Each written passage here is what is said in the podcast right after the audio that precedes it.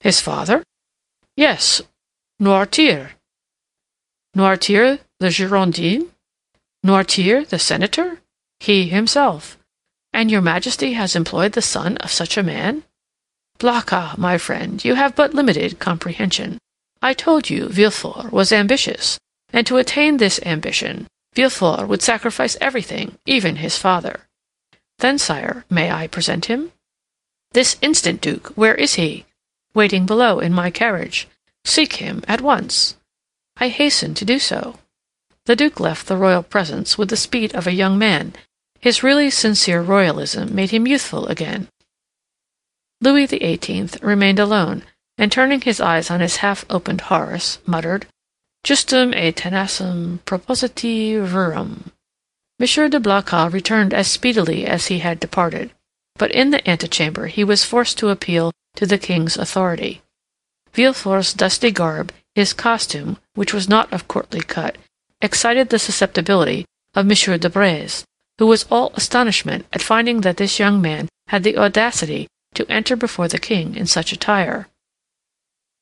The Duke, however, overcame all difficulties with a word, his Majesty's order, and in spite of the protestations which the master of ceremonies made for the honor of his office and principles, Villefort was introduced. The king was seated in the same place where the Duke had left him. On opening the door, Villefort found himself facing him, and the young magistrate's first impulse was to pause. "Come in, Monsieur de Villefort," said the king. "Come in." Villefort bowed, and advancing a few steps, waited until the king should interrogate him. "Monsieur de Villefort," said Louis XVIII., "the Duc de Blacas assures me you have some interesting information to communicate. Sire, the Duke is right, and I believe your Majesty will think it equally important." "In the first place, and before everything else, sir, is the news as bad, in your opinion, as I am asked to believe?" "Sire, I believe it to be most urgent, but I hope, by the speed I have used, that it is not irreparable." "Speak as fully as you please, sir," said the king, who began to give way to the emotion which had showed itself in Blacas's face and affected Villefort's voice. "Speak, sir, and pray begin at the beginning. I like order in everything." "Sire," said Villefort. I will render a faithful report to your Majesty, but I must entreat your forgiveness if my anxiety leads to some obscurity in my language." A glance at the king after this discreet and subtle exordium assured Villefort of the benignity of his august auditor, and he went on: "Sire, I have come as rapidly to Paris as possible to inform your Majesty that I have discovered, in the exercise of my duties not a commonplace and insignificant plot, such as is every day got up in the lower ranks of the people and in the army, but an actual conspiracy, a storm which menaces no less than your Majesty's throne. Sire, the usurper is arming three ships; he meditates some project, which, however mad, is yet, perhaps, terrible. At this moment he will have left Elba, to go whither I know not but assuredly to attempt a landing either at Naples or on the coast of Tuscany, or perhaps on the shores of France. Your Majesty is well aware that the sovereign of the island of Elba has maintained his relations with Italy and France?" "I am, sir," said the king, much agitated, "and recently we have had information that the Bonapartist clubs have had meetings in the Rue Saint Jacques. But proceed, I beg of you. How did you obtain these details?" "Sire. They are the results of an examination which I have made of a man of Marseilles, whom I have watched for some time, and arrested on the day of my departure. This person, a sailor of turbulent character, and whom I suspected of Bonapartism, has been secretly to the island of Elba.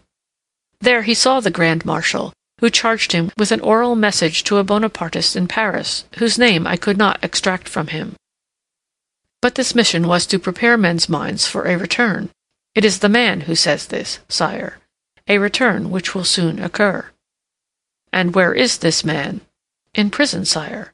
"And the matter seems serious to you?" "So serious, sire, that when the circumstance surprised me in the midst of a family festival, on the very day of my betrothal, I left my bride and friends, postponing everything, that I might hasten to lay at your Majesty's feet the fears which impressed me and the assurance of my devotion. "True," said Louis XVIII. "Was there not a marriage engagement between you and Mademoiselle de Saint Méran, daughter of one of your Majesty's most faithful servants?" "Yes, yes; but let us talk of this plot, Monsieur de Villefort." "Sire, I fear it is more than a plot. I fear it is a conspiracy." "A conspiracy in these times," said Louis XVIII., smiling, "is a thing very easy to meditate, but more difficult to conduct to an end, inasmuch as, re established so recently on the throne of our ancestors, we have our eyes open at once upon the past, the present, and the future. For the last ten months my ministers have redoubled their vigilance in order to watch the shore of the Mediterranean. If Bonaparte landed at Naples, the whole coalition would be on foot before he could even reach Piombino. If he land in Tuscany, he will be in an unfriendly territory; if he land in France, it must be with a handful of men, and the result of that is easily foretold, execrated as he is by the population. Take courage, sir, but at the same time rely on our royal gratitude." "Ah! here is Monsieur d'Andre!" cried the Blacas. At this instant the Minister of Police appeared at the door, pale, trembling, and as if ready to faint.